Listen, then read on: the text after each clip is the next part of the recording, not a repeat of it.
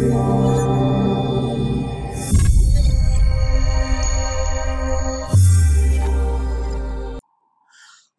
கத்தர்க்குள் பிரியமான சகோதர சகோதரிகளே நான் உங்கள் சகோதரன் Santosh.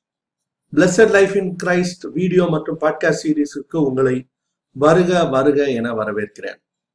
எனக்கு அருமையான சகோதரனே சகோதரியே நாம் தொடர்ந்து விசுவாசம் ஆஸ்- ஆசீர்வாதம் சுகம் என்கிற தலைப்புகளில் கற்றுக்கொண்டே வருகிறோம். இன்று நாம் ஆசீர்வாதத்தை குறித்து தியானிக்கிற நாளாக இருக்கிறது. இந்த நாளுடைய தலைப்பு how to become a God wants you to become a millionaire தேவன் உங்களை ஆசீர்வதிக்க விரும்புகிறார். தேவன் உங்களை கோடீஸ்வரராக வேண்டும் என்று விரும்புகிறார். இந்த நாட்கள்ல லட்சங்களுக்கெல்லாம் மதிப்பில்லாத நாட்களுக்கு வந்திருக்கிறோம். ஆகவே நாம் கோடீஸ்வரர்களாக வேண்டும் என்பது தேவனுடைய விருப்பம். எல்லாம் நல்லா தானே போயிட்டு இருந்தது வசனத்தின்படி தானே இந்த பிரதர் சொல்லி கொடுத்துட்டு இருந்தாரு இப்ப திடீர்னு என்ன இப்படி ஆரம்பிக்கிறாரு அப்படின்னு நீங்க யோசித்து கொண்டிருக்கலாம். எனக்கு அருமையான சகோதரனே சகோதரியே வேதத்தினுடைய அடிப்படையில் வேத ஆதாரத்தோடு தான் நான் உங்களுக்கு இந்த வசனத்தை சொல் சொல்லி கொண்டிருக்கிறேன்.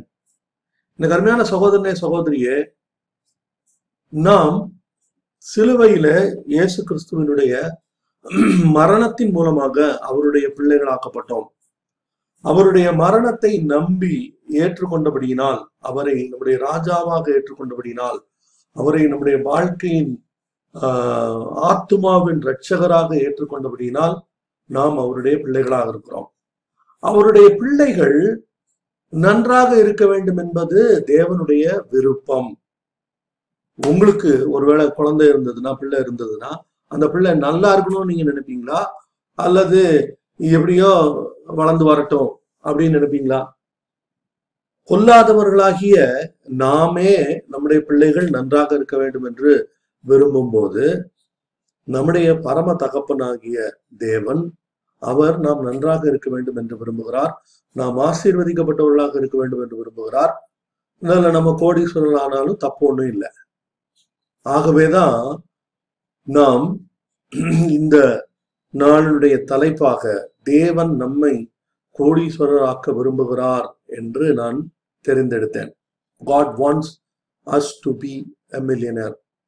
எனக்கு அருமையான சகோதரிய முதலாவதாக நாம் ஒரு வசனத்தை எடுத்து அதுக்கப்புறம் இது இந்த தியானத்துக்குள்ளாக நாம் கடந்து செல்வோம்.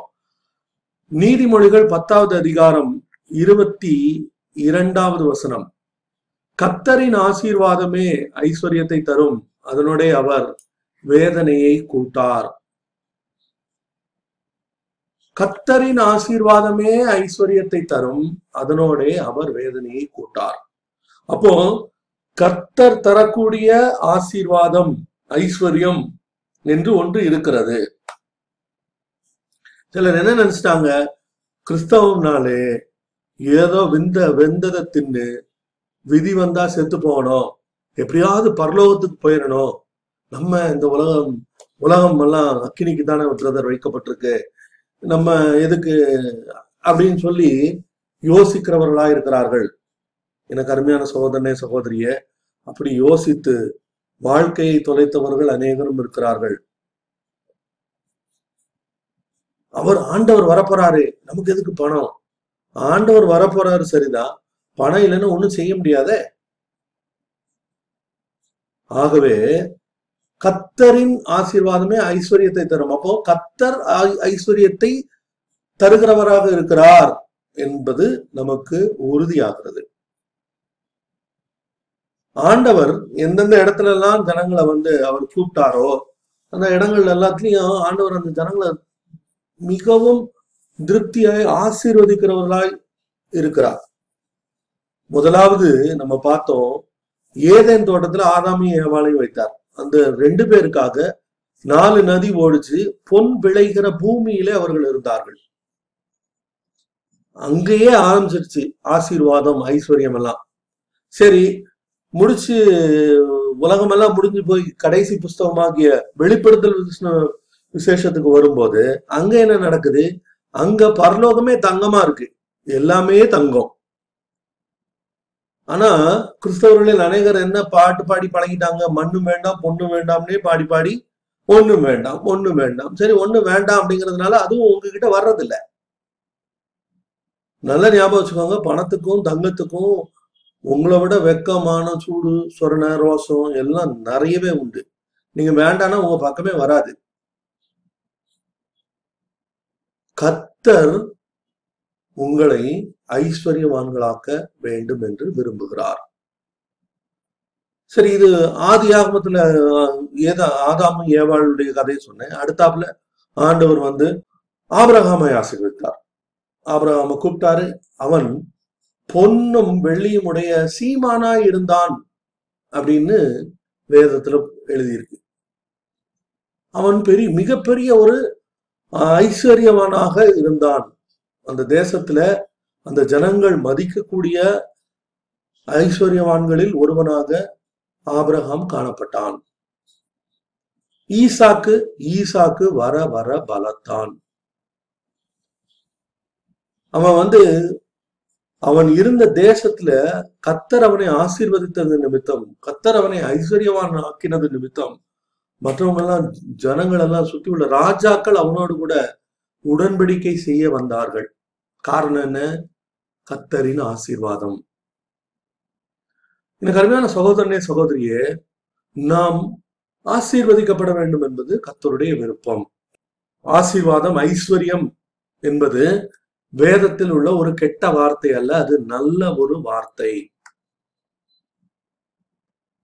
அப்போ தேவன் ஆசீர்வாதத்தை தருகிறார் ஐஸ்வர்யத்தை தருகிறார் என்று பார்த்தோம். இதுல உங்களுக்கு ஒரு நியூ இன்டர்நேஷனல் வெர்ஷன் அப்படின்னு ஒரு பைபிள் இருக்கு. இங்கிலீஷ்ல ஒரு வெர்ஷன் இருக்கு. அந்த வெர்ஷன்ல என்ன எழுதியிருக்காங்க தெரியுமா? பிளஸ்ஸிங் ஆஃப் த லார்ட் அதே பத்தாவது அதிகாரம் நீதிமொழிகள் பத்து இருபத்தி ரெண்டுனுடைய இன்னும் ஒரு மொழிபெயர்ப்பு. என்ன சொல்கிறது? The blessing of the Lord brings wealth without painful toil for it without painful toil for it கத்தரின் ஆசீர்வாதங்கிறது எப்படியா? அதுக்காக நம்ம கஷ்டப்பட்டு பெயின்ஃபுல் டாயில் உடம்பு வலிக்க வேர் ரத்த சிந்தி ஐ மீன் வேர்வை சிந்தி நெற்றியின் வேர்வை நிலத்தில் விழ. அப்படியெல்லாம் ஒண்ணும் பாடுபட வேண்டியதில்லை. அததான் இந்த வசனம் என்ன சொல்லுது? அழகா the blessing of the Lord brings wealth without painful toil for it அந்த ஐஸ்வர்யத்திற்காக நம்ம ஒண்ணு ரொம்ப சிம்பிளா எல்லாருக்கும் புரியுற பாஷையில சொல்லணும்னா இந்த ஆசீர்வாதத்துக்காக நம்ம ஒண்ணு வெட்டி முறிக்க தேவையில்லை. எனக்கு அருமையான சகோதரனே சகோதரியே அப்போ ஊஞ்சல்ல இருந்து ஆட சொல்றாரா? இல்ல. நம்முடைய வேலையை நாம் செய்யத்தான் வேணும். ஆனால் கத்தர் நம்மை ஆசீர்வதிக்க விரும்புகிறார். நம்மை ஐஸ்வர்யமான ஆக்குவது என்பது அவருக்கு பிரியமானது. எனக்கு அருமையான சகோதரனே சகோதரிய அப்போ ஏன் நம்ம ஆசீர்வதிக்கப்படணும்? அதாவது ஐஸ்வர்யம்ங்கிறது தப்பு இல்லை அப்படிங்கிறத பார்த்தோம். இப்ப அடுத்தாப்புல என்ன பார்க்க போறோம்? நாம் இப்ப அந்த இப்படி ஆசீர்வதிக்கப்படுவது எதற்கு அப்படின்னா நமக்கு ஒரு வேலை இருக்கிறது. நமக்கு ஒரு நம்மேல் ஒரு நோக்கம் இருக்கிறது. அந்த நோக்கத்தை நிறைவேற்றுவதற்கு நமக்கு ஐஸ்வர்யம் தேவை. ஆசீர்வாதம் தேவை. எனக்கு அருமையான சகோதரி சகோதரிய உங்களுக்கு ஒரு வசனத்தை நான் வாசிச்சு காட்டலான் இருக்கேன். அந்த வசனம் என்ன தெரியுமா?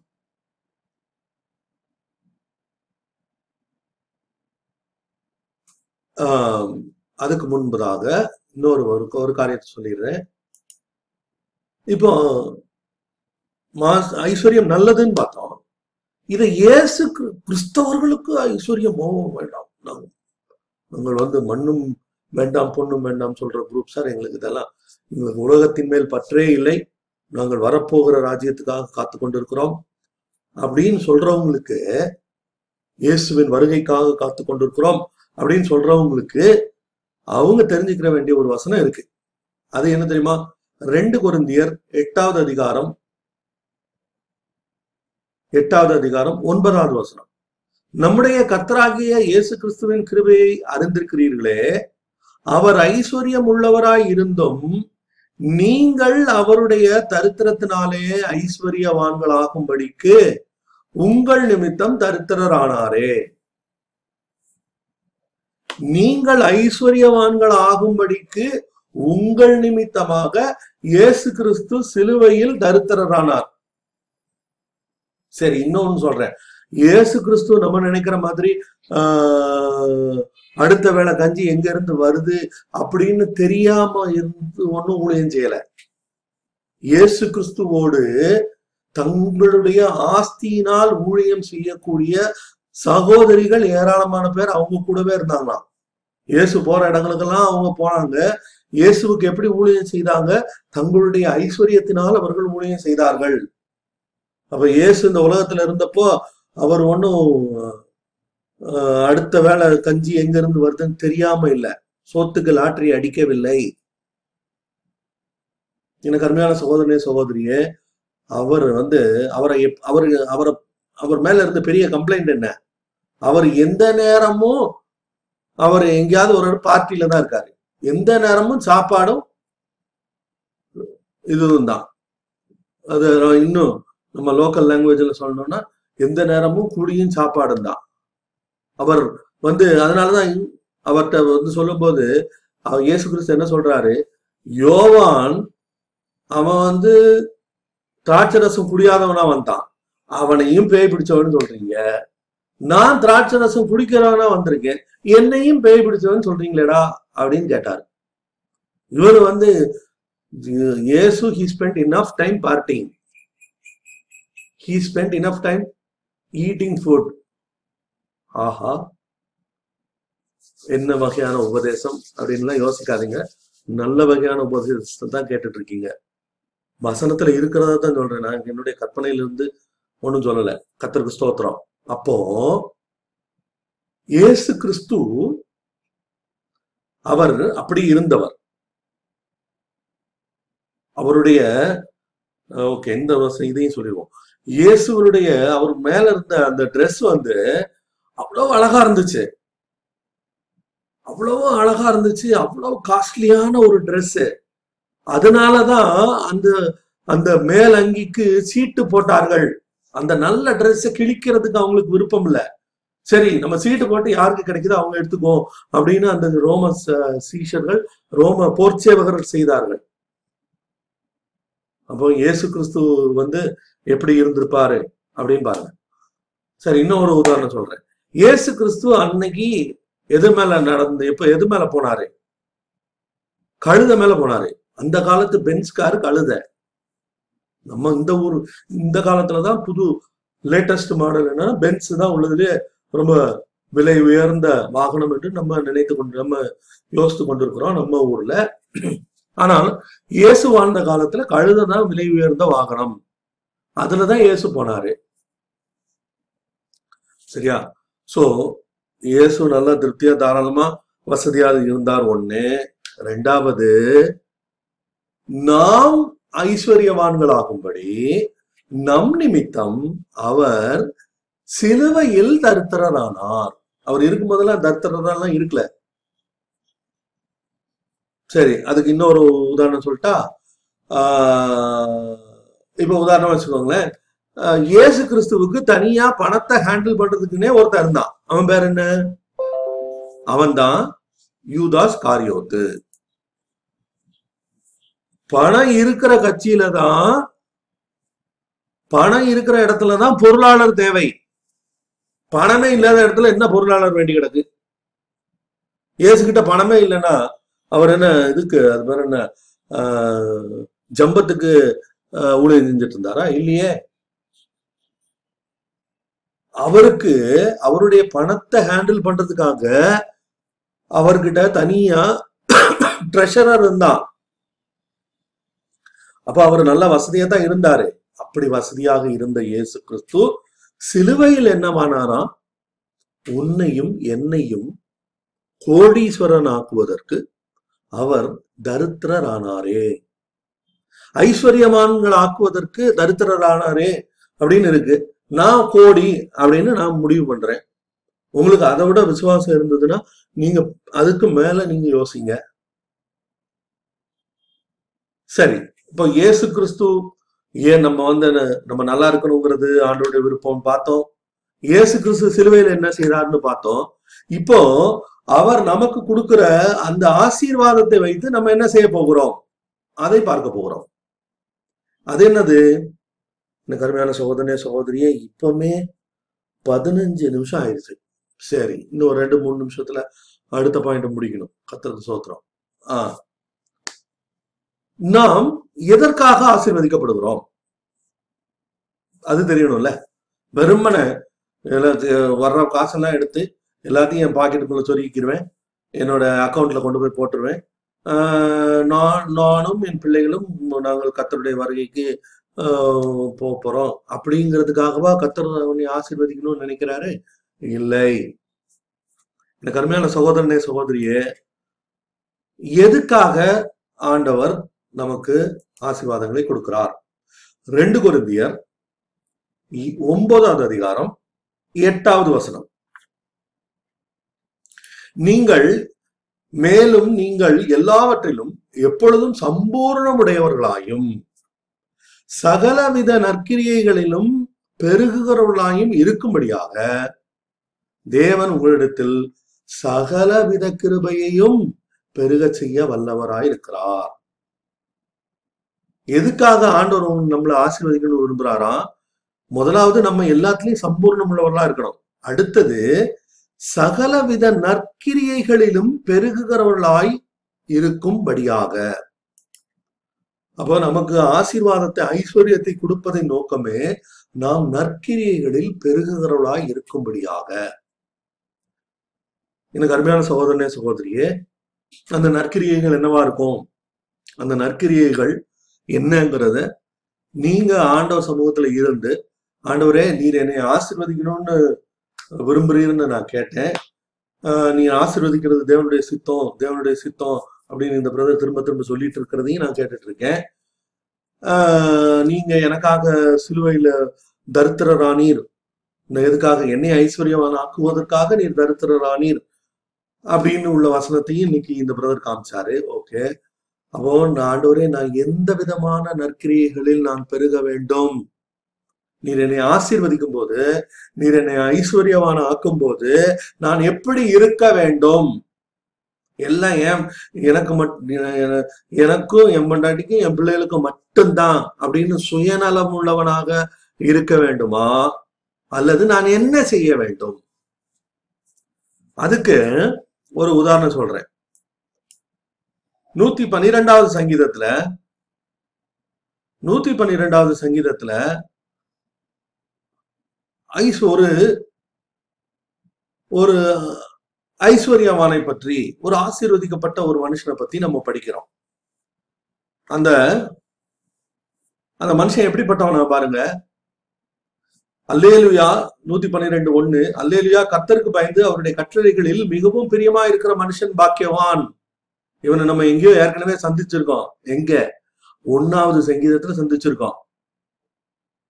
ஒன்னாவது சங்கீதத்துல நம்ம இவனை சந்திச்சிருக்கோம். அது ஒன்னாவது சங்கீதத்தை எடுத்து நீங்க வாசிச்சு பாருங்க. அல்லேலுயா கத்தருக்கு பயந்து அவருடைய கட்டளைகளில் மிகவும் பிரியமா இருக்கிற மனுஷன் பாக்கியவான். அவன் எப்படிப்பட்டவனா இருப்பானா பாருங்க. அவன் சந்ததி பூமியில் பலத்திற்கும் செம்மையானவர்களின் வம்சம் ஆசீர்வதிக்கப்படும். ஆஸ்தியும் ஐஸ்வர்யமும் அவன் வீட்டில் இருக்கும். சோ இப்ப பாருங்க அவன் என்ன பண்றான் அப்படிங்கிறத பார்க்கிறோம். அதுதான் இருக்கு. இங்க பாருங்க செம்மையானவர்களுக்கு நாலாவது வசனம் செம்மையானவர்களுக்கு இருளிலே வெளிச்சம் உதிக்கும். அவன் இரக்கமும் மன உருக்கமும் இரக்கமும் மன உருக்கமும் நீதியும் உள்ளவன். இரக்கம் உள்ளவன் மன உருக்கம் உள்ளவன். அடுத்தாப்புல என்ன பண்றானா? அடுத்தது என்ன பண்றான்? ஐந்தாவது வசனம் பாருங்க இறங்கி கடன் கொடுத்து தன் காரியங்களை நியாயமானபடி நடக்கிற நடப்பிக்கிற மனுஷன் பாக்கியவான். அவன் எப்படிப்பட்டவன்? இறங்கி கடன் கொடுக்கிறவன் கடன் வாங்குகிறவன் அல்ல. இன்னைக்கு கூவி கூவி கடன் கொடுக்குறான். அந்த போனை கட் பண்ணி விடுறதுக்கே நேரம் பத்த மாட்டேங்குது. சார் ஒரு ஒரு இது மட்டும் கொடுங்க. உங்களுக்கு அஞ்சு லட்ச ரூபா உங்களுக்கு லோன் ரெடியா இருக்கு. ஒரு சொன்ன பதினஞ்சாவது நிமிஷம் உங்க அக்கௌண்ட்டுக்கு வந்துரும்னெல்லாம் சொல்றாங்க. லோன் என்னைய கடன்காரன் ஆக்கிறதுக்கு அவ்வளவு முயற்சிக்கு நடந்துட்டு இருக்கு ஆனால் இவன் எப்படியா? இறங்கி கடன் கொடுக்கிறவன். அது மட்டும் இல்ல ஒன்பதாவது வசனத்தை பாருங்க. வாரி இறைத்தான். ஏழைகளுக்கு கொடுத்தான். எனக்கு அருமையான சகோதரனே சகோதரியே இதுக்குதான் ஆண்டவர் உன்னை ஐஸ்வர்யவானாக்க விரும்புகிறார். நீ நல்லா இருக்கணும். செழிப்பா இருக்கணும். நீ வந்து எப்படி இரக்கமும் மன உருக்கமா இருக்கணும். இறங்கி கடன் கொடுக்கணும். வாரி இறைத்தான். எனக்கு அருமையான சகோதரனே சகோதரிய வாரி இறைத்தான் வாரி இறைத்தான் அப்படின்னா இறைக்கிற கிணறு தான் ஊரும். அப்போ வா- இந்த நீதிமான் இவனை வந்து ஆண்டவர் ஆசீர்வதிக்கிறாரு. ஆசீர்வதிக்கும் போது இவன் இப்படி மாறுறான். இதைத்தான் ஆண்டவர் உன்னிலும் என்னிலும் விரும்புகிறார். நீயும் நானும் இப்படி இருக்க வேண்டும் என்பதுதான் தேவனுடைய விருப்பம். நீயும் நானும் ஆசீர்வாதமாக இருக்க வேண்டும் என்பதுதான் விருப்பம். நீயும் நானும் கோடீஸ்வரர்களாக இருக்க வேண்டும் என்பதுதான் தேவனுடைய விருப்பம். ஏங்க உலகத்தையே அவர் படைச்சாருங்க. நான் கோடீஸ்வரனா இருக்கிறதுனால ஒண்ணும் குறைஞ்சு போகாது.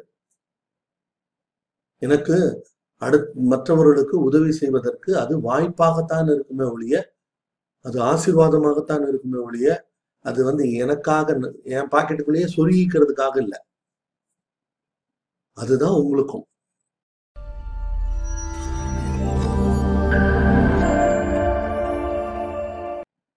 என்னோடு கூட தொடர்ந்து இணைந்திருங்கள். கத்தர் உங்களை ஆசீர்வதிப்பாராக.